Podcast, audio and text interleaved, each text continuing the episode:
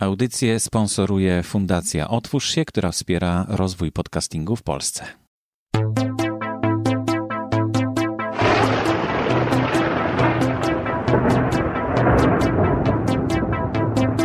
Nauka XXI wieku.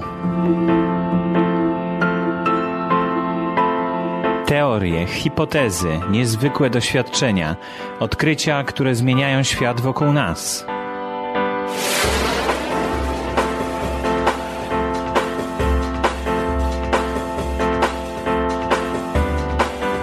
Nauka XXI wieku to podcast na temat fascynujących zagadnień z dziedziny fizyki, biologii, astrofizyki i matematyki.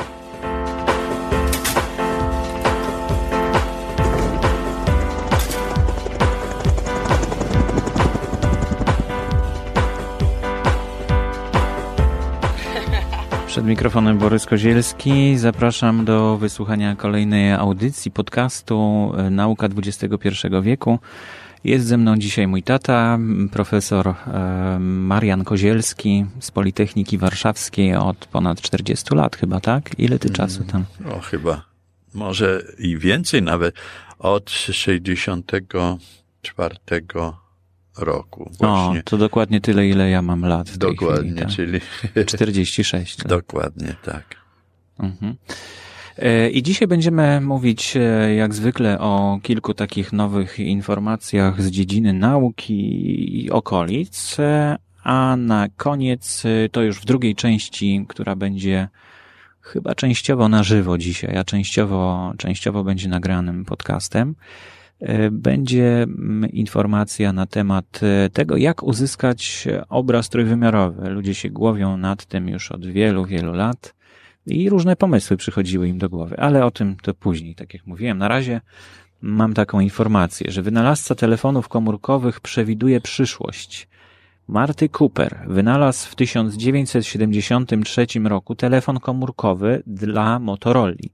Niecałe 40 lat później przewiduje, że zostanie on zastąpiony przez malutki kawałek krzemu znajdujący się pod naszą skórą to chyba całkiem możliwe już w tej chwili, prawda? Żeby takiego chipa e, wszczepić pod skórę i żeby słyszeć, bo jeśli zagłębimy się w, no, w kształt ucha i w działanie ucha naszego, no to wystarczy gdzieś tam przy tym kowadełku e, jakiś bardzo malutki głośniczek, żebyśmy bardzo głośno i wyraźnie słyszeli chyba te, to, to, co on będzie nadawał, prawda? No, głośniczek, może nie tyle głośniczek, tylko bezpośrednie połączenie z nerwami. Aha, czyli impulsy, które będą od razu na te nerwy słuchowe działały, tak? Dokładnie. Chyba. Tak, tak, oczywiście, bo głośniczek, no to by wtedy oznaczało, że yy, sygnał przechodzi przez, y, y, przez receptor słuchu. No tak, to nie musiałoby. nie trzeba było żadnego Aha. chipa. Prawda? A tu chodzi właśnie o to, A, że ktoś to niesłyszący, mhm. prawda, ma coś uszkodzone, ale jednak te wszystkie mm, w mózgu, y, wszystkie odpowiedzialne za słyszenie pola nie są uszkodzone i tylko jest uszkodzone połączenie z, y, konkretnie z uszami, prawda, z, mhm. Y, z receptorami słuchu, receptorami zewnętrznymi, a wewnątrz wszystko gra, że tak powiem.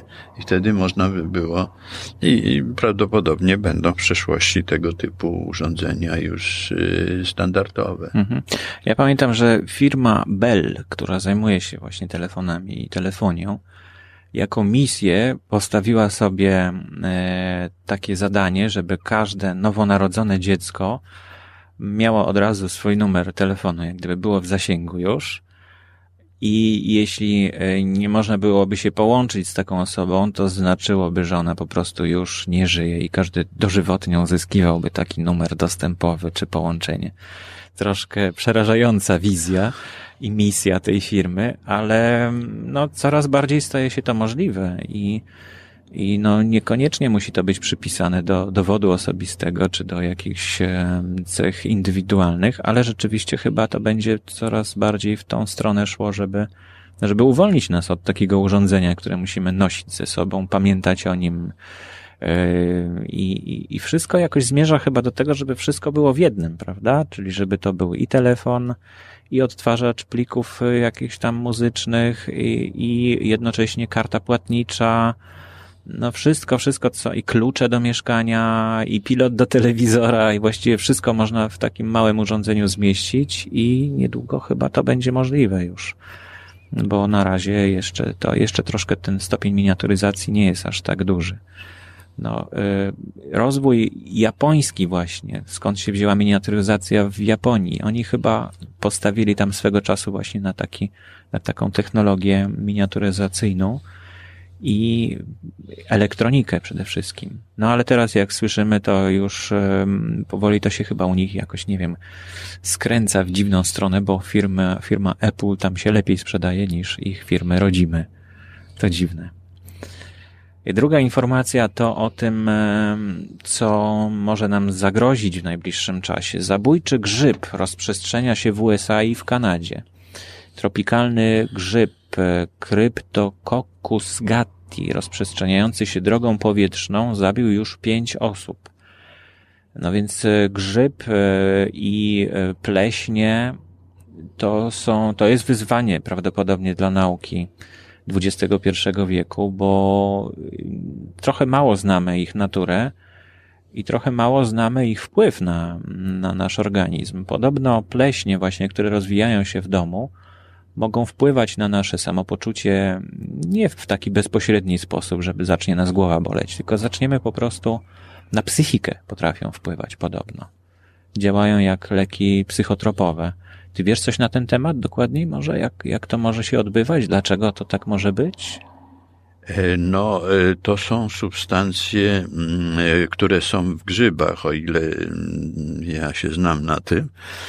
Wiem, że, że są takie substancje w grzybach, które działają właśnie jak, no, w pewnym sensie jak narkotyk, czyli w końcu wpływają na naszą psychikę, ponieważ wydzielają pewne e, znaczy mają e, wpływ na pracę naszego mózgu.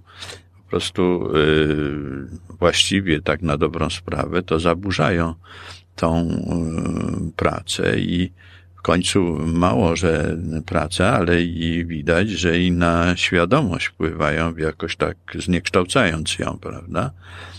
Wiadomo, że mm, to czytałem swojego czasu, że kiedyś e, jeszcze mm, w okresie, kiedy Polska się tworzyła za piastów, czy jeszcze wcześniej, to mm, jednym z, ze sposobów e, na to, żeby mm, e, wojownicy byli bardziej agresywni, to ich właśnie pojono takim wywarem z rozmarynu. Mhm. Ale również i znane były sposoby za pomocą grzybów, właśnie grzybów, a szczególnie tych właśnie trujących grzybów, które mm, po, przy odpowiedniej mm, prepar, spreparowaniu, tak. tak, można, by, można było spowodować, że e, taki wojownik był, e, znaczy się mało, znaczy był bardzo odważny, mało, dużo ryzykował i nie dbał, że tak powiem, o życie, a agresywnym był i wydobywał z siebie jakieś piekielne siły, hmm. co zresztą podobno i Rzymianie stosowali, nie tylko było to znane, znany sposób na, na e, tego typu podejście. Poza tym e, nie tak dawno jeszcze kiedy u nas y, te oddziały ZOMO tłumiły y, solidarnościowe no, wystąpienia,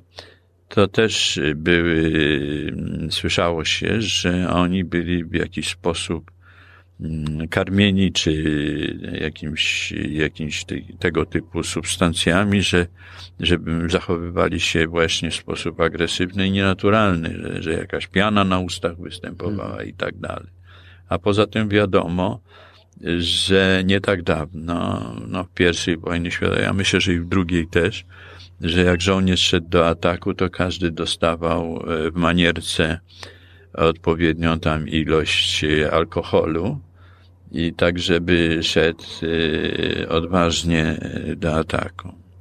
No, wiadomo, nawet śpiewa się E, gorzałczynę wypił, maniorkę rzucił, żebym do swojej dziewczyny więcej nie wrócił. Sobie piosenka legionowa, hmm. powiedzmy, z pierwszej wojny światowej. O mój rozmarynie rozwijaj się też. No tak? właśnie, rozmarynie. No, rozmaryn.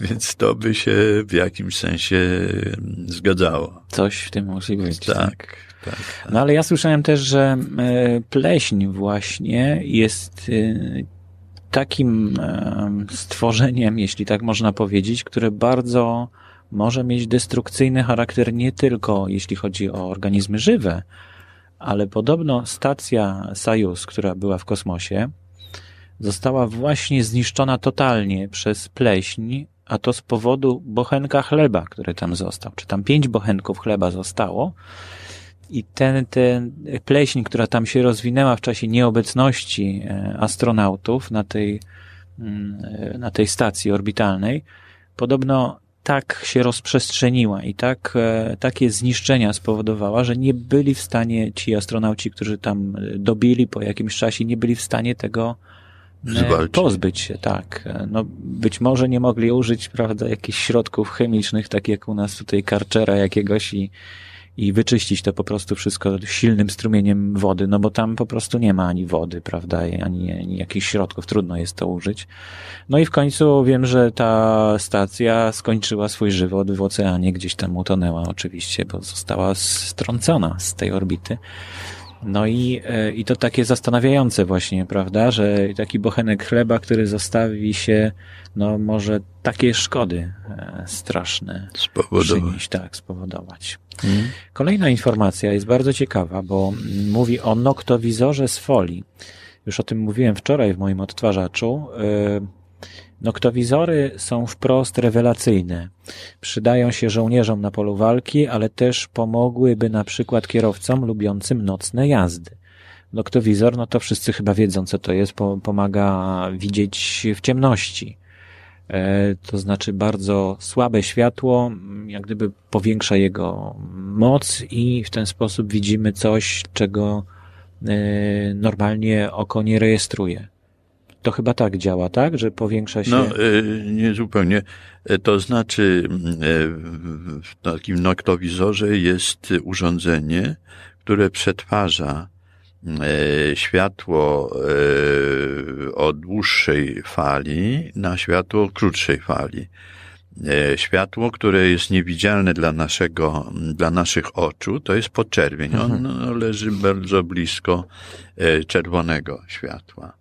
Jednakże e, za pomocą specjalnych właśnie mm, przetworników można przetworzyć e, tą długość fali, która nie podrażnia, że tak powiem, naszych receptorów wzrokowych, siatkówki oka, na przetworzyć, zanim właśnie padnie na siatkówkę oka, e, przetworzyć na krótszą falę. To jest y, zwiększyć właściwie w sumie energię fotonów, które padają od y, świata zewnętrznego. Wiadomo, że w ciemności y, wszystko promieniuje na skutek temperatury. Oddawania ciepła. Tak, tak i, nie tylko oddawania, ale jeżeli coś podgrzejemy, no to promieniuje tylko e, najczęściej właśnie to promieniuje przy tych e, temperaturach takich właśnie pokojowych, czy nawet mniejszych, promieniuje w podczerwieni, czyli w tych e, długościach fali, które nie są widoczne dla naszego oka, dlatego w ciemności nie widzimy, prawda? Natomiast w drugą stronę znowu nie widzimy ultrafioletu też o krótsze niż mamy tylko wąski zakres widzialności, yy, widzialności fal elektromagnetycznych, prawda? Te, które są długie, niewidoczne są, no tak samo nie widzimy telewizyjnych czy komórek, tych mikrofal, które są za pomocą komórek, prawda? Ale można by było sobie pomyśleć takie urządzenie. Też na razie aż takich nie ma które by przetwarzały e, fale, które dopływają do naszej komórki, właśnie na fale widzialne. Na tak? fale widzialne. To by było coś w rodzaju noktowizora, tylko noktowizora na specjalny, e, na, na bardzo duży zakres no, prawda, na duży zakres. No tak, promieni rentgenowskich też nie widzimy, prawda? To... Tak, ale można je przetworzyć. W drugą stronę przetwarzanie z krótszej fali na dłuższą jest dużo łatwiejsze, bo wtedy część energii oczywiście się traci, prawda, ale łatwiej jest stracić energię niż ją wpompować właśnie w sposób uporządkowany mhm. do fali, prawda? No to nowe urządzenia właśnie na tym polegają, chyba że tam te, te przeciw którym protestują w różnych państwach e, takie prześwietlające na żywo i postać idącą, prawda, żeby można było zobaczyć, co, co on tam ma pod, pod skórą, tak, przy kości. No tak, tak, jest to mm, w sumie, jeżeli to jest na zasadzie promieni rentgenowskich, jeżeli to jest krótki taki impuls, prawda, który nie szkodzi, to jest ok, ale jeżeli dłużej zostaniesz naświetlony tym bez twojej wiedzy i tak dalej, no to może spowodować pewne uszkodzenia rakowe, nawet komórki wywołać. Ja wiem, że protesty są natury raczej e, ochrony danych osobistych i takich rzeczy, Aha, raczej no tak. podglądania jakiegoś takiego osoby, tak, e, która tak. nie chce być w ten sposób postrzegana, raczej bardziej niż zdrowotnej, bo zdrowotnie to zdaje się są rzeczywiście bardzo mikroskopijne jakieś e, ilości Dawki. tego promieniowania. Tak. Możliwe. Jeszcze wracając do tego, mhm. co mówiłeś o, o tych, o Belu, prawda, że tak. On E, e, wypowiadał się właśnie, że, że każde dziecko od urodzenia będzie miało już tą, właściwie taki telefon, jak gdyby urządzenie. No, z jednej strony to jest fajne, prawda? ale z drugiej strony to trochę przypomina właśnie chip, który się zakłada w tej chwili już więźniom, prawda? No tak, o telefonach komórkowych też się mówi, że to smycze są, prawda? Tak, tak, tak, tak. Więc ma swoje zalety, ale i ma wady. No, ale w pewnym sensie jakaś... takie małe dziecko to warto mieć na uwięzi, prawda? Wiedzieć, czy na przykład nie ma gorączki i że jak dostaje Oczywiście. tą gorączkę, to dostajemy sygnał do swojego telefonu, że twoje dziecko ma gorączkę, a wcale tego na przykład nie widać, prawda? Gdyby taki chip był już w tym dziecku, jak gdyby, czy przyczepiony do tego dziecka, czy jakoś współpracujący z tym dzieckiem, okay. to wtedy byśmy dostali informację, że na przykład puls mu wzrósł nagle, a ja tego myślę... nie widać po człowieku, prawda? I wtedy można byłoby szybciej zareagować. No i w szpitalach też mogłoby być. A poza to... tym, no zginie nam gdzieś dziecko w, w zatłumionym jakimś miejscu i, Od i wtedy możemy GPS-em tak namierzyć, gdzie to dziecko jest, odnaleźć je. No więcej, dużo jest zalet ma, tego. Może więcej jest zalet niż wad. Tak. Prawda? No może osiemnasty rok życia byłby takim uwolnieniem się od tego chipa na przykład, jakieś rytualne, prawda?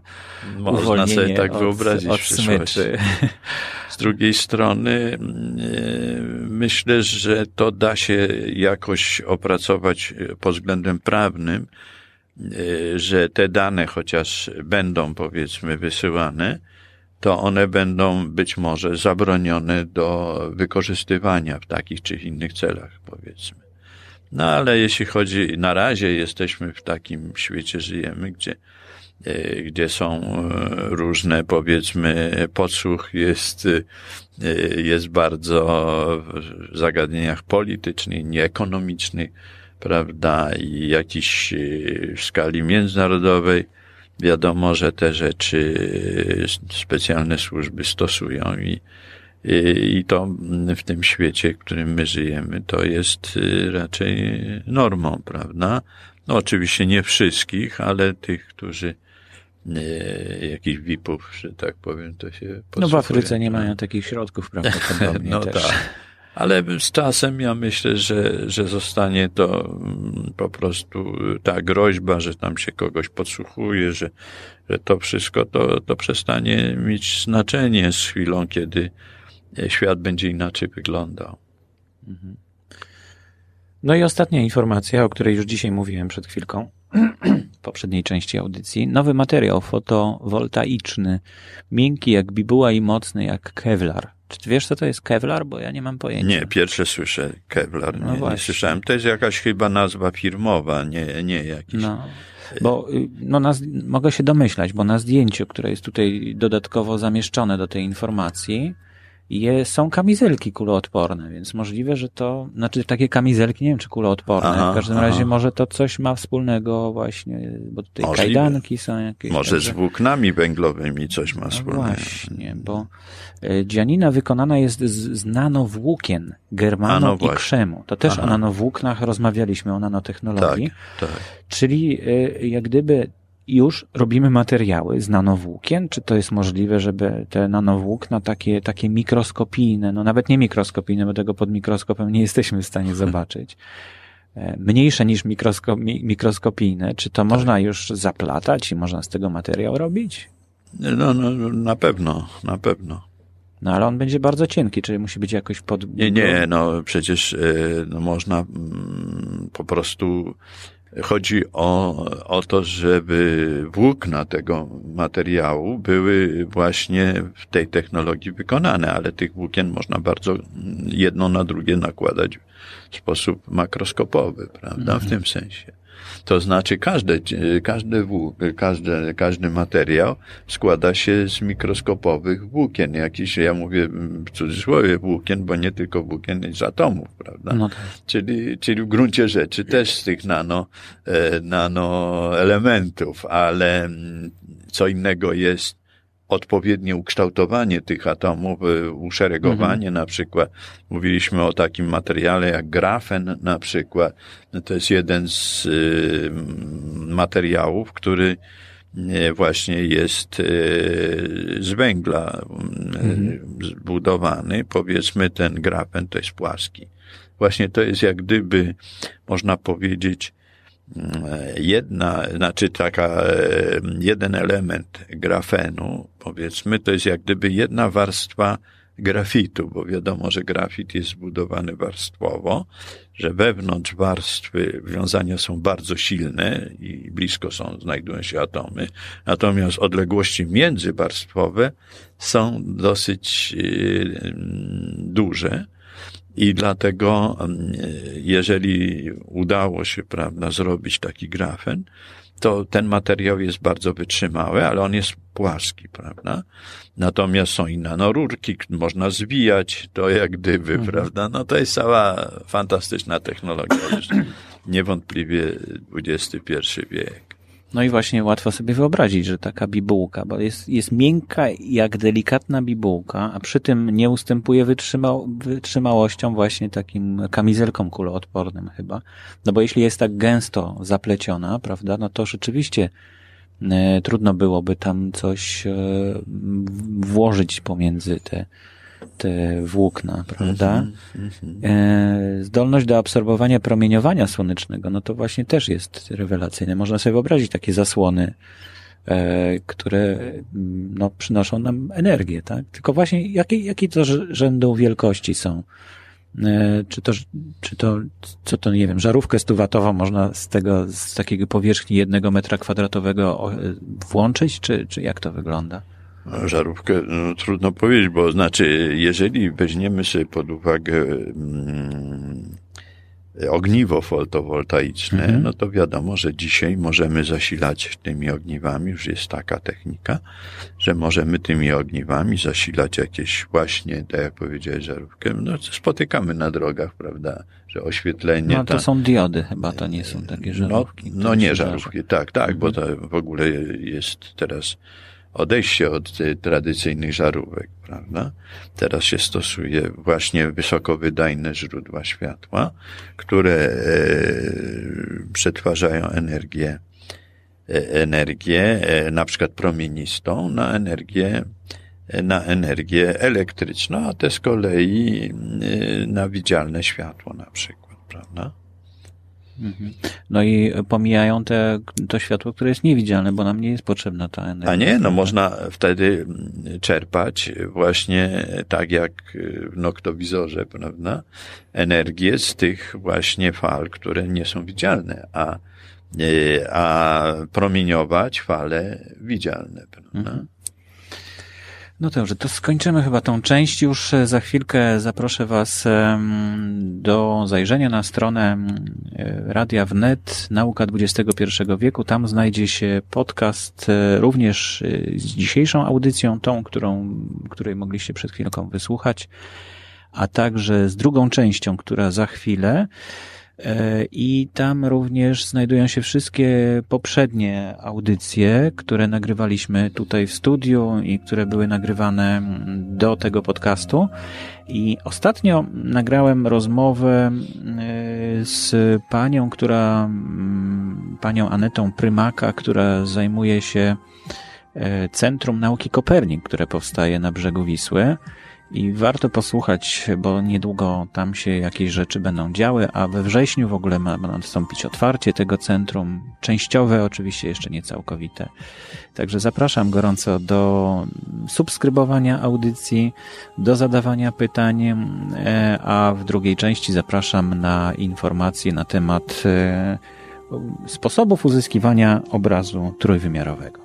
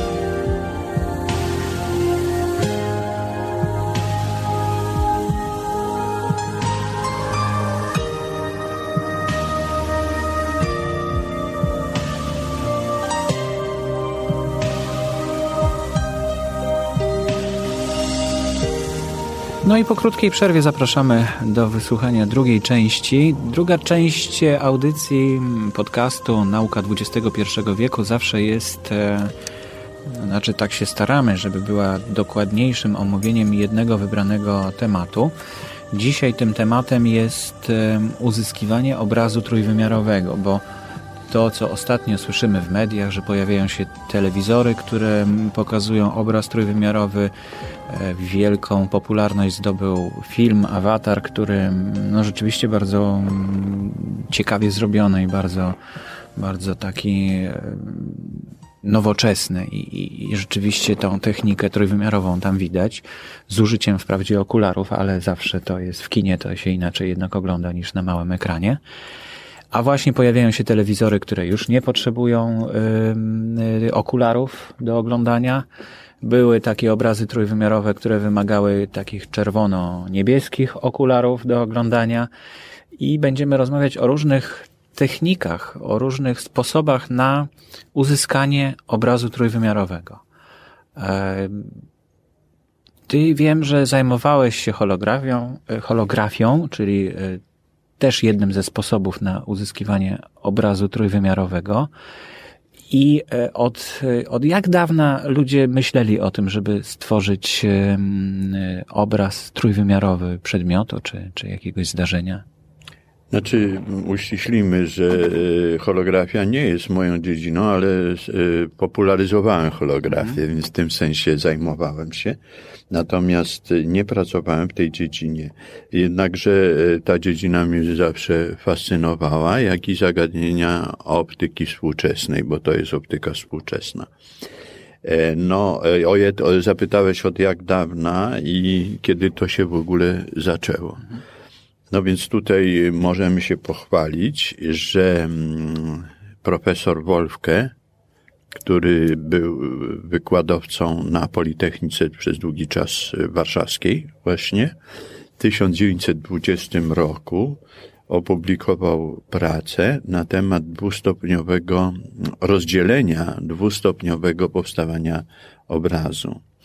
E, pierwszym impulsem właśnie on... Ale w ogóle obrazu, czy obrazu trójwymiarowego? Na razie mówimy o obrazie. Aha. Ogólnie. E, pierwszym impulsem do, do tego było swojego czasu jeszcze w XIX wieku, pod koniec XIX wieku, mm, jeden z współzałożycieli firmy Zeissa, fizyk, opublikował właśnie, e, starał się mm, przyrządy optyczne bardziej unowocześnić i które by miały dużo lepszą jakość. I w związku z tym, a ponieważ był fizykiem, więc opracował teorię, teorię powstawania obrazu. Dyfrakcyjną teorię powstawania obrazu. E, za pomocą tak zwanego dwustopniowego, o których za chwilę powiem, na czym to polega. W każdym razie Wolfke doszedł do wniosku, że można te dwa mm, etapy y, powstawania obrazu można rozdzielić w czasie i przestrzeni, zarejestrować pierwszy etap, który jest obrazem dyfrakcyjnym, a za chwilę powiem o co tu chodzi, a później odtworzyć to i uzyskać obraz rzeczywisty, już wtedy przestrzenny. To właśnie zaproponował Wolfkę. I dlatego y, dzisiaj powszechnie, w każdym razie w Polsce powszechnie i nie tylko w Polsce, y, Wolfkę jest uznawany za prekursora holografii. Dlaczego nie Mm, po prostu nie twórcę holografii. Mhm. Ponieważ jednak w jego metodzie była, był pewien e, szkopuł, znaczy był pewna wada tam, którego się nie dało ominąć. Wydawało się niemożliwe, gdyż e, tak jak on to zrobił, zresztą to zostało zrealizowane, tym niemniej e, jego metoda nie pozwalała na uzyskanie obrazu, pojedynczego obrazu, który nie byłby zafałszowany. Więc w pewnym sensie, e, mówiąc ogólnie, nie wnikając w szczegóły, ten obraz, który e, według tej techniki, którą zaproponował Wolfke, niestety ta technika nie była pełna. To znaczy, dawała te możliwości, ale miała tą wadę, że obraz był zniekształcony, podwójne obrazy wychodziły, więc trzeba było z tym jakoś y, zawalczyć i dlatego to nie znalazło większego, y, większego, y, tak powiem, zastosowania wtedy. Chociaż realizacje to się odbiło dużym echem na świecie i realizacje jego pomysłu były na świecie, szczególnie Niemcy, stosowali to mm, znani fizycy Bragowie, prawda, też to mm, realizowali pomysł Wolfkiego. E, dopiero w latach pięćdziesiątych Gabor, Gabor, Węgier. węgierski fizyk, który pracował w Stanach Zjednoczonych, mhm. E, wpadł na pomysł, w jaki sposób tą wadę, którą, e, która wydawała się nie do usunięcia, wadę w pomyśle Wolfkiego, e, usunąć. No i wymyślił metodę właśnie dodatkowego podświetlania, powiem ogólnie w tej chwili, samego obrazu za pomocą pali spójnej, ale to już zbyt szczegółowo mówię. W każdym razie opracował, ogólnie mówiąc, popracował metodę, która pozwoliła wyeliminować tą wadę, którą, e, która organicznie e, w pomyśle polskiego była. I dlatego nazwał to mm, holo, holografią. Holos oznacza z greckiego całościowe, czyli, czyli było już, znaczy się, możliwe odtworzenie niezniekształconych obrazów i bez tych dodatkowych drugiego, powiedzmy, jakiegoś obrazu takiego odbicia lustrzanego. Więc yy, i dlatego właśnie Gabor dostał nagrodę Nobla za e, odkrycie holografii, za zastosowania i tak dalej. A powiedz mi, bo ja tak e, pamiętam trochę tych wykładów e, twoich na temat holografii. Ten dwuetapowy sposób proces. powstawania, proces powstawania obrazów. O ile dobrze pamiętam, to polega to na tym, że jeśli mamy soczewkę, to ona skupia promienie w pewnym punkcie w ogniskowej i potem jest powrotem, yy, jak gdyby rzutuje na, na powiedzmy ekran, prawda? Mhm. I w momencie, kiedy ona się, ta wiązka skupia, to tam właśnie jest rejestrowany chyba pierwszy etap Et... tego obrazu, tak? No, w pewnym sensie tak. Y, znaczy się, mm, chodzi o to, że y, jeśli chodzi o mm, działanie soczewki, mhm. Y, to można podejść do tego za pomocą tak zwanej optyki geometrycznej, I właśnie te punkty charakterystyczne dla soczewki e, są istotne, więc najpierw się wprowadza oś soczewki, która jest prostopadła do e, takiej soczewki.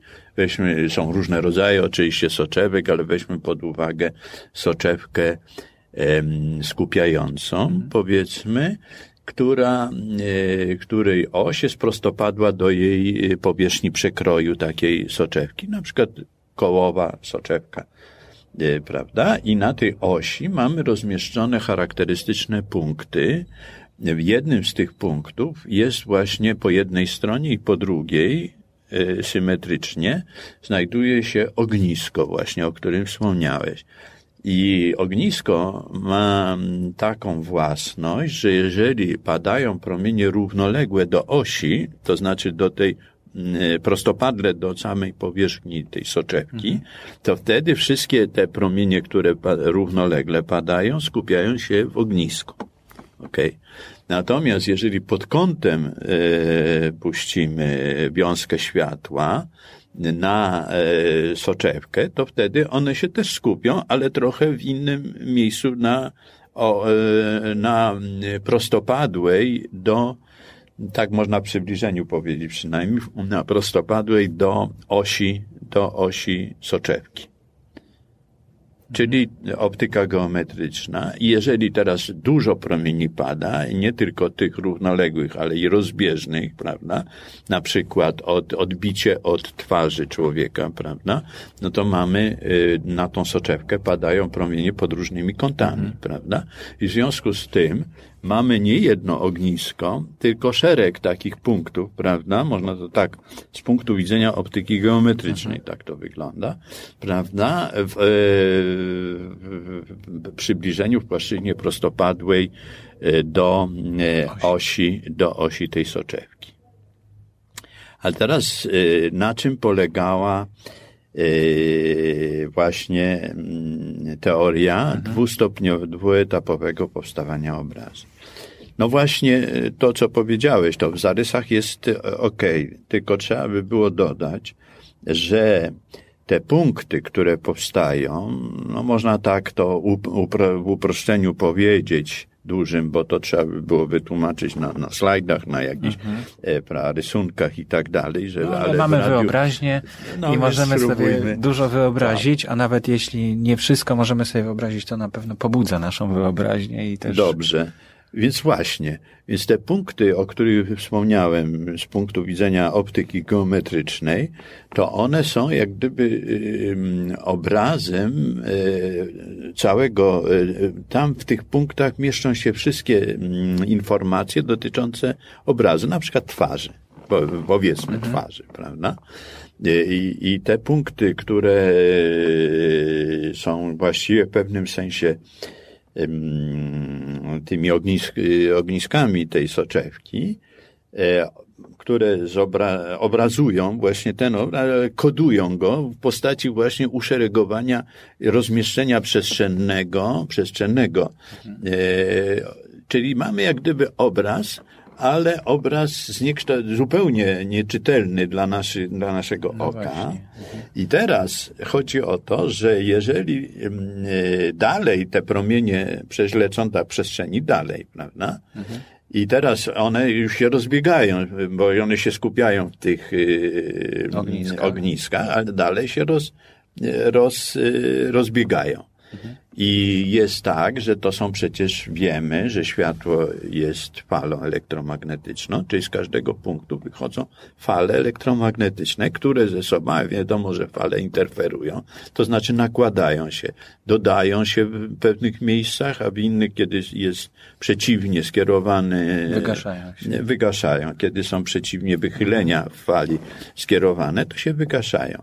I powstaje powstaje obraz interferencyjny. Najpierw oczywiście ten obraz, który tworzy się e, w tych punktach też jest interferencyjny, ale zostawmy to. W każdym razie później jeszcze raz jak gdyby powtarza się ten proces, e, tylko w tej chwili właśnie już się rozbiegają, bo tam się zbiegały promienie, mhm. a teraz wychodząc z ognisk, one się rozbiegają. Rozbiegają, ale dalej się nakładają. Tam było tak, że się skupiały, nakładając się, dając punkty, prawda? Dając punkty. A później te punkty e, roz, e, emitowały, prawda? Emitują dalej i tam się znowu nakłada. I łatwo zrozumieć, że przy takim odwrotnym efekcie e, tam było zbieganie, a tu jest rozbieganie. Mhm. Czyli obraz był tworzony najpierw yy, zakodowany w tych punktach, a później te punkty z powrotem tworzą obraz. Tak. Zupełnie identyczny proces, tylko odwrócony. I to mhm. tak mniej więcej wygląda i zgodnie z teorią tak to jest. A no oczywiście teoria jest bardzo skomplikowana, tam yy, yy, trzeba matematykę wyższą znać i tak dalej, ale fizycznie ten proces wygląda tak, jak no powiedziałem. właśnie, czyli, bo w sumie musimy mieć jakiś ekran, czyli coś płaskiego, żeby zobaczyć ten obraz y, później, prawda, już rozbiegających się tych promieni. Natomiast gdybyśmy wyobrazili sobie coś, co byłoby trójwymiarowe, Właśnie. to wtedy moglibyśmy zobaczyć już taki obraz. Łatwo stąd wywnioskować. Teraz trzymajmy się tego właśnie dwuetapowego powstawania obrazu w soczewce. Powiedzmy w soczewce. Więc łatwo stąd wywnioskować, że jeżeli przedmiot jest przestrzenny, prawda, to e, wprawdzie ten e, układ tych punktów na e, osi poprzecznej do w ogniskach, prawda, jest właściwie, tak jak powiedziałeś, raczej na płaszczyźnie, w każdym razie bardzo wąskim obszarze przestrzeni, Y, bo to są punkty, prawda, ale one są zgromadzone tak mniej więcej w płaszczyźnie prostopadłej do, do osi to one dadzą się zarejestrować właśnie te punkty za pomocą kliszy na przykład fotograficznej, mhm. prawda? Ale dalej jak się rozbiega ten obraz, te, te punkty się i tworzą obraz te, tego przedmiotu, który był przestrzenny, to samo przez się się narzuca, że ten obraz musi być też przestrzenny. On jest wtedy w przestrzeni. Czyli jeżeli nos wystaje e, człowiekowi, to ten nos później będzie utworzony też w przestrzeni na obrazie, ale już nie na kartce, prawda, tylko w przestrzeni powstaje. I teraz co się rejestruje? Na czym polega pomysł, e, właśnie na czym polegał pomysł e, Wolfkiego? Że e, możemy ten wąski obraz, który właśnie mm, tych, tych punktów ogniskowych, prawda, możemy zarejestrować właśnie na kliszy fotograficznej. Tego nikt przed e, Wolfkiem nie, e, nie, nie zrobił, nie, nie miał takiego pomysłu. Oczywiście to upłynęło około dwudziestu paru lat, do trzydziestu, kiedy od powstania tej teorii do, e, do właśnie pomysłu Wolfkiego, i później jeszcze upłynęło około 30 lat, zanim e, Gabor wymyślił sposób na pozbycie się tych wad. Ale sama kwintesencja, że tak powiem, metody polegała na tym, Wolfke pomyślał, że przecież można to zarejestrować na kliszy fotograficznej, uzyskać i, i w tych miejscach, gdzie zrobić powiedzmy negatyw, tam gdzie e, są punkty świetne, tam zrobić właśnie jak gdyby otwory w tych, e, powiedzmy, otwory w tej kliszy i wtedy puścić światło przez te otworki i powinniśmy dostać przestrzenny obraz właśnie twarzy na przykład prawda? I to rzeczywiście było realizowane, ale okazuje się, że miało organiczną wadę, o której trudno mi w tej chwili mówić, prawda, bo tam chodziło o fazę, e, że nie, nie rejestrowało się fazy. Czy faza dodatnia, tym, czy faza ujemna. Tak, jest. Tak, tak, tak, tak samo my tak, po prostu natężenie jeżeli, Właśnie, zarejestrujemy obraz na kliszy, prawda, i później tam spreparujemy odpowiednio tą kliszę, że ona będzie w tych punktach których, y, czyli y, których była oświetlana, będzie przepuszczać światło, prawda? To to światło, które z tych punktów wychodzi, jest światłem jak gdyby uśrednionym i ono nie zawiera w sobie e, po, na, po tej kliszy, przy tej kliszy, nie zawiera sobie informacji o tym, czy ten punkt został utworzony przez falę, która była wychylona powiedzmy w dół czy w górę. No, mhm. no tak to można e, bardzo popularnie powiedzieć. E, I dlatego później ten obraz, który się tworzył, musiał być zniekształcony, bo brakowało właśnie tej informacji, w którą stronę właśnie wychylała się, wychylała się w tym przypadku no tak, wektor ale... pola elektrycznego -hmm. i magnetycznego fali, która docierała do tych punktów. Czyli Wolfkę to rok 20, Gabor to 30 lat później mniej więcej, to jesteśmy w latach 50. Tak. A w latach 70. mieliśmy już rewelacyjny obraz holograficzny. Ale zaraz jeszcze nie powiedziałem o, o tym, na czym polegała, jak Gabor, Gabor mhm.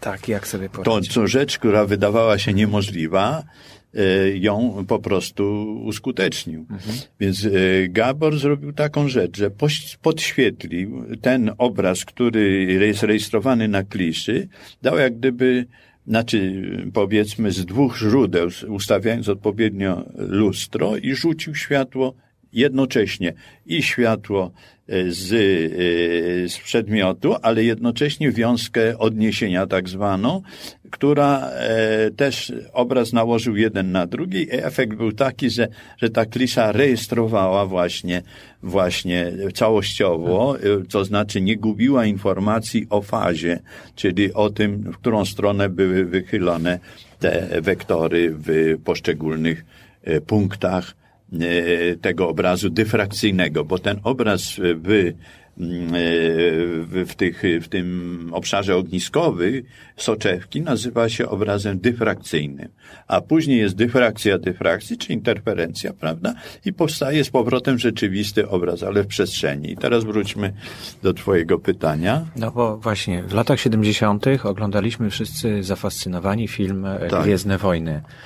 I tam e, obraz holograficzny, nie obraz holograficzny, tylko obraz trójwymiarowy, właściwie nie obraz, bo to trudno, no obraz trójwymiarowy. Tak, tak, tak. Powstawał e, na stole. Tak, jakby rzeczywista. Robot, tak, tak. Robot wyświetlał e, film, który był obrazem całkowicie trójwymiarowym. To nawet dzisiaj przy tej technice telewizyjnej, najnowocześniejszej, jeszcze jest ciągle niewyobrażalne.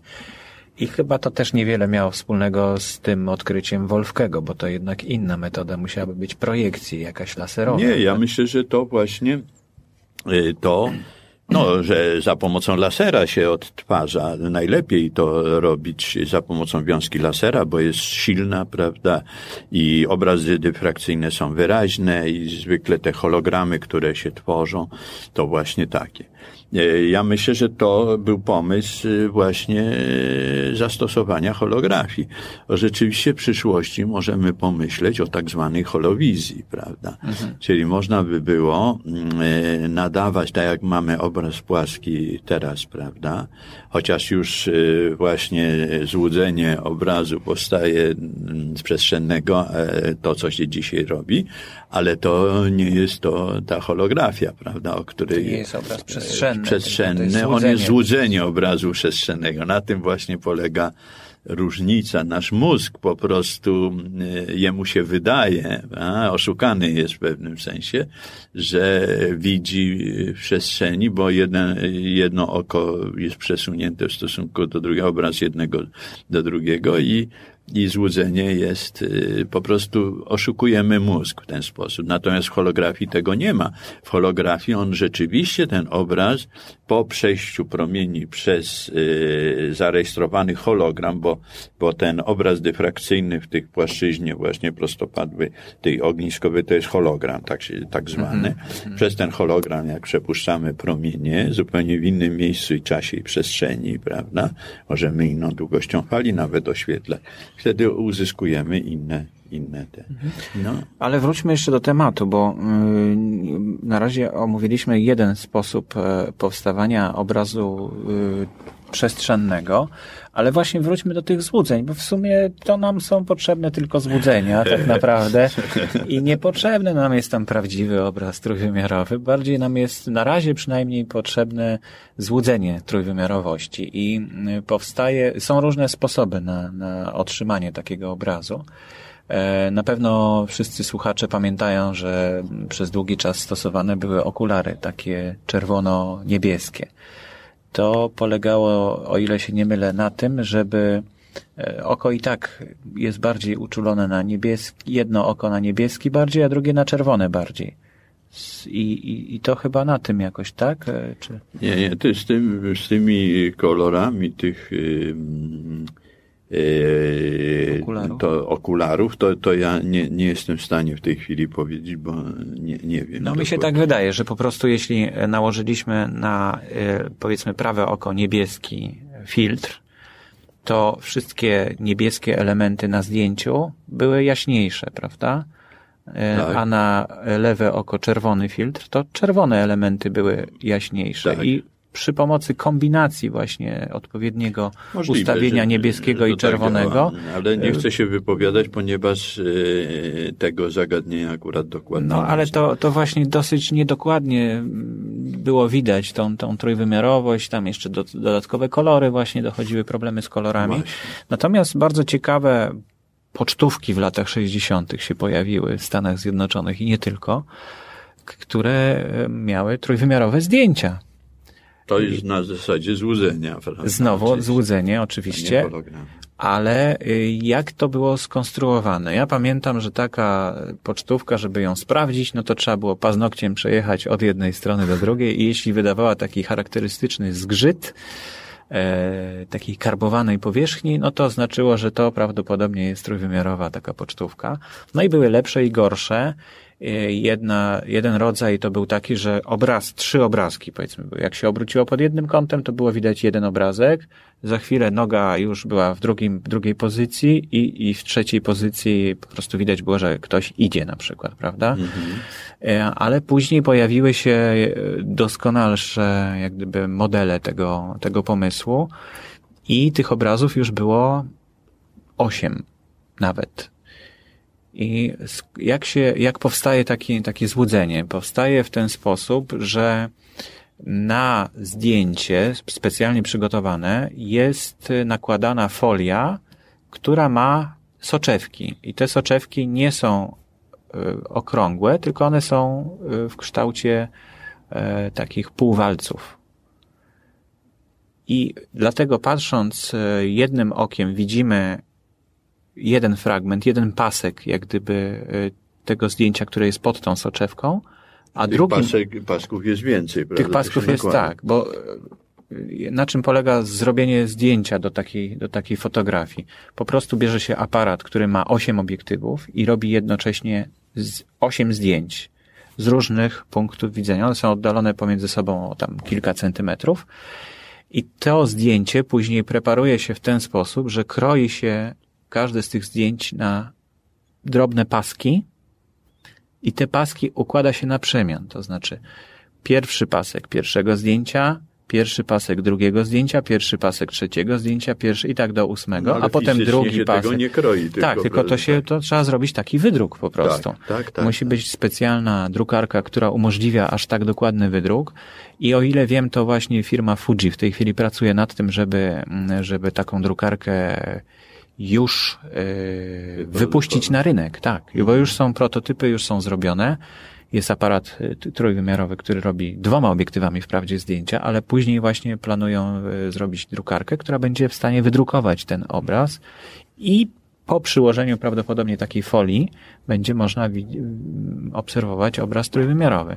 Natomiast ta najnowsza technologia, która jest stosowana w telewizorach, polega na tym, że ta soczewka nie ma kształtu półwalca, tylko po prostu są to takie miniaturowe soczewki okrągłe, które są położone i, i już niezależnie od tego, czy obrócimy głowę w lewo czy w prawo, a również w górę i w dół, to będziemy w stanie e, ten obraz, to złudzenie obrazu trójwymiarowego obserwować. Ogólnie można powiedzieć tak, że te e, metody e, stanowią jak gdyby obejście tego, tej trudnej, trudnego zagadnienia holografii, E, techniką może, e, może e, powiedzmy prostszą, ale za to wprowadzającą pewne, znaczy się, znaczy złudzenie, znaczy opartą na złudzeniu. To znaczy, nie chcę tutaj krytykować, ale fakt jest faktem, że właściwie widzimy to, co widzi, widzą, e, widzi ten, kto fotografował to. Prawda? Dokładnie. Czyli nie jesteśmy w stanie zobaczyć w tym e, obrazie czegoś, co e, nie zostało zarejestrowane na tych dwóch czy tam trzech, bo w gruncie rzeczy jest tyle tych obrazów, które ile, ile zostało zarejestrowanych, prawda? Mhm. I to zostało wysłane. Oczywiście na pewno jest więcej informacji niż zwykłej telewizji, prawda? I to jest, y, wszystko oparte jest w zasadzie na tym, że lewe oku, oko, y, kiedy obraz przestrzenny powstaje w mózgu, no wtedy, kiedy, y, jeżeli byśmy jednym okiem próbowali zobaczyć coś, to byśmy widzieli raczej płaski. Natomiast jeżeli dwoma oczami patrzymy, to y, jedno oko ma przesunięty nieco, bo oczy są przesunięte. I na tej zasadzie przesunięto nieco obraz i nakładają się te dwa obrazy w mózgu i mózg to przetwarza w ten sposób, że widzi przestrzennie. Że... To ciekawe jeszcze wrócić do tego, skąd w naszej głowie znalazła się dwójka oczu, bo, bo niektóre ryby mają przecież y, po obu stronach oczy i nie widzą obrazów trójwymiarowych, a to dlatego, że im to jest kompletnie do niczego niepotrzebne. Natomiast e, według teorii Darwina, kiedy skakaliśmy sobie po drzewach, to właśnie określanie odległości do tak. gałęzi, którą mieliśmy złapać, to był właśnie dalmierz, tak, czyli potrzebowaliśmy tej, e, tej wizji trójwymiarowej, żeby ocenić odległość e, jak się przedmiot zmienia w trakcie, jak się do niego zbliża. Jednym okiem jesteśmy na, bo jeśli się zasłoni jedno oko, to ja, ja kiedyś się śmiałem, no jak to, przecież ja widzę, że to jest dalej, a to jest bliżej, no jak tak. się zasłoni jedno oko, ale to no wynika to tylko i wyłącznie z tego, z że pamiętamy z doświadczenia, tak. Natomiast gdybyśmy pierwszy raz spojrzeli na jakiś przedmiot trójwymiarowy, e, zupełnie nowy przedmiot, którego wcześniej nie widzieliśmy, jednym okiem, to nie bylibyśmy w stanie odpowiedzieć, gdzie on jest wypukły, a gdzie jest wklęsły. E, dopiero oglądając go właśnie dwójką oczu, moglibyśmy te różnice zaobserwować i w dodatku ruszając głową, tak. bo jeśli byśmy nie, nie poruszali głową, a, a przedmiot też by się nie poruszał, to też byśmy nie byli w stanie tego Oczywiście. ocenić. Dopiero przy zmianie, przy ruchu to jest widoczne. No Temat właśnie. jest bardzo interesujący, bardzo ciekawy. E, rozwiązania techniczne też są niesamowite. Fotoplastikon, który jest w Alejach Jerozolimskich, chyba jeszcze istnieje. Nie wiem, czy jeszcze tam Może jest. Może tam jeszcze tam nie, można muzeum było... na pewno jest. W Muzeum, muzeum techniki. techniki. Tak, no ten fotoplastikon, który mogliśmy też w filmie Wabank obejrzeć, tam swego tak. czasu w wielu no filmach w, był wykorzystywany. Był w stawce większej niż życie też. Tak. E, to też taki właśnie stereowizyjny obraz, który powstawał e, przy fotografowany dwoma obiektywami, już nie ośmioma, ale dwoma. I właściwie, no co, mamy dwoje oczu i tyle nam wystarczy, tak. prawda? To, to podobnie jak e, stereofonia jest, mamy dwoje uszu i właściwie więcej nie trzeba nam głośników, wystarczą nam dwa głośniki, a to, że ktoś wymyśla jeszcze e, pięć dodatkowych, który jest jeden zawieszony nad naszą głową, no to już po to, żebyśmy się mogli swobodnie no w takim tak. pomieszczeniu poruszać. No i ciekawe, jak to się dalej rozwinie yy, i jaką popularność zdobędzie. No film Avatar odniósł olbrzymi sukces. I chyba stąd e, tak duży nacisk nowych producentów na, na, na, na wdrożenie tej technologii. Ja się bardzo dziwiłem, jak e, w listopadzie zeszłego roku Byłem na prezentacji właśnie aparatu Fuji, który, mm, e, który był tam pokazywany, jak on działa, trójwymiarowego, robiącego trójwymiarowe zdjęcia, bo tak to się mówi, e, że taka duża firma zajmuje się takim czymś, co właściwie jest niszą na rynku i raczej nie będzie miało powodzenia. A okazuje się, że jednak E, film odniósł olbrzymi sukces. Teraz te telewizory prawdopodobnie też będą dużym sukcesem. Już telewizja Kanał Plus szykuje się do nadawania programów e, w tej trójwymiarowej technice. No ciekawe, ciekawe. Zobaczymy, jak to się rozwinie. A może ktoś spośród naszych słuchaczy, e, trafiając do źródła, do pomysłu Wolszczana na rozbicie, nie Wolszczana, tylko, bo Wolszczan ma dzisiaj urodziny, tak swoją drogą, ale do pomysłu Wolfkego na, na rozbicie obrazu na dwa etapy i rejestrowanie jednego z tych etapów, potem odtwarzanie go w drugim etapie, może ktoś ze słuchaczy jakoś pociągnie ten pomysł dalej i, i pomyśli, jak to można byłoby zrobić, żeby to tak e, Żeby powstało. można było e, rejestrować obrazy w ruchu, bo tak. dotychczas e, ze względu na to, że mm, fala elektromagnetyczna ma bardzo krótką długość, to wystarczy niewielkie przesunięcie przedmiotu, żeby dostać zupełnie inny, inny obraz, bo inaczej się wtedy nakładają te fale, prawda? I efekt jest taki, że mm, dążymy do tego, że jeżeli robimy zdjęcie holograficzne jakiegoś przedmiotu, to ten przedmiot musi być niesamowicie stabilny. To znaczy na specjalnych y, stołach to się robi, y, gdzieś y, powiedzmy opartych na, nie na podłodze na jakimś wyższym piętrze, tylko gdzieś w piwnicy, powiedzmy, gdzie jest I jeszcze na teleskopach ten stół jest taki, żeby drgania się nie przenosiły z przejeżdżającego obok na przykład tramwaju czy samochodu, e, prawda, na te, czyli potrzeba bardzo stabilnego przedmiotu, żeby można było ostry i wyraźny obraz holograficzny zrobić. I, e, I tu mamy pewną sprzeczność, bo jeżeli byśmy chcieli teraz zrobić obraz w ruchu, no to, to widać, że, że, że wtedy nie dałoby się tego zrobić. W każdym razie w tej chwili jest taka, taki stan techniki holograficznej, że wydaje się niemożliwe, ale swojego czasu wydawało się niemożliwe w ogóle holografia jako taka i, i to niemożliwe stało się możliwym.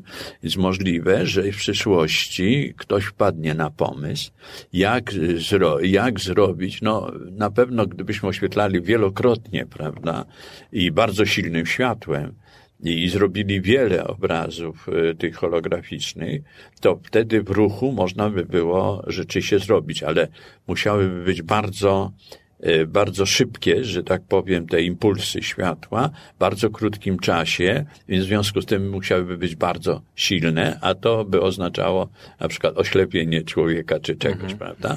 Więc, y, no i w każdym razie w tej chwili wydaje się holografia, holowizja jako taka, czy nawet holografia przedmiotów w ruchu, czyli filmowanie holograficzne, jest w tej chwili niemożliwe, prawda? Chociaż na przykład robi się komórki rakowe, na przykład wiadomo, że one narastają szybciej niż komórki y, organizmu na przykład na skórze powiedzmy, to jeżeli robi zdjęcia e, holograficzne właśnie e, wycinka skóry powiedzmy, który jest zainfekowany rakiem, to inne komórki nie przyrastają albo przyrastają w dużo wolniejszym tempie, natomiast tu się powstaje na przykład wybrzuszenie czy coś rakowe i wtedy widać w postaci prążku, prawda, bo się jedno zdjęcie na drugim robi w postaci prążku, czyli wykrywa się tym, tą metodą e, różne naprężenie materiału i tak dalej. Holografia znalazła bardzo dużo zastosowań, tym niemniej ma te ograniczenia związane z e, ruchem i, mhm. i w tej chwili to jest tylko fantazja, żeby można było pomyśleć o holowizji. O holowizji, czyli tego, tej wizji E, tej, jak to było, tej Gwiezdnych Wojen, kiedy, e, kiedy ten robot był, mm, że tak powiem, uwidoczniony, ruszający się robot, prawda? Bo taki obraz... No nie, robot, robot wyświetlał obraz księżniczki. A jeszcze, no, no tak, piętrowe, że tak powiem, połączenie jednego i z drugim. No. Tak, no, y, temat bardzo ciekawy. Y, hologramie, holografia taką, o jakiej mówiliśmy, wykorzystywana jest, zdaje się, w tych hologramach zabezpieczających, Oczywiście, prawda? Oczywiście, ale to są proste hologramy, takie y, stabilne przede wszystkim, to się robi na, na stabilnym, na stabilnych No i takie przykłady mamy dla Was do rozdania proszę zgłosić się pod adres borysmałpa.podcast.pl, wyrazić chęć otrzymania takiego hologramu. Mam ich sporo jeszcze po prezentacjach, które robiliśmy kiedyś wspólnie, więc myślę, że dla wszystkich wystarczy. Wystarczy tylko napisać, mm, że się chce otrzymać. O ile się nie mylę, to w książce którejś też opisywałeś. W podręcznikach, tak, tak. tak w podręcznikach. Tak. Nie wiem, czy w tych nowych ja nie jest. Nie pamiętam dokładnie, ale w niektórych, znaczy na początku przynajmniej, wydawnictwa PWN, szkolnego PWN, moje podręczniki, szczególnie w drugim tomie, tam jako dodatki, dałem opis holografii, na czym to polega i tam szczegółowo jest wyjaśnione. Więc e, jeżeli masz jakieś e, egzemplarze do udostępnienia innym, prawda? Jak najbardziej. To, to zapraszam również do zgłoszenia się. Tak. I to nie znaczy, że za pół roku już nie będzie tych książek, także możecie za pół roku, jeśli słuchacie naszego podcastu, to Też również możecie się zgłosić jak najbardziej. Postaramy się pomóc. W uzyskaniu takiej na czym polega holografia. No i są zdjęcia, rysunki. Tak. To znaczy się na rysunkach, na. Na dzisiaj to już wszystko. E, zapraszam Was do subskrybowania tej audycji, która nazywa się Nauka XXI wieku. E, znaleźć ją możecie na dwóch stronach na razie e, www.radiownet.pl Nauka XXI wieku pisane przez dwa x i i duże to tam znajdziecie w wyszukiwarce i również na stronie podcast.pl, tam gdzie są wszystkie polskie podcasty e, skatalogowane, też naukę XXI wieku znajdziecie. A ja zapraszam Was już e, do wysłuchania audycji, która za tydzień nastąpi i codziennie do audycji Mój Odtwarzacz, które już nie dotyczą nauki, ale, e, ale są nadawane przeze mnie codziennie rano. Również można je subskrybować, również poprzez stronę www.radiownet.pl. No i to wszystko w takim razie. Do usłyszenia.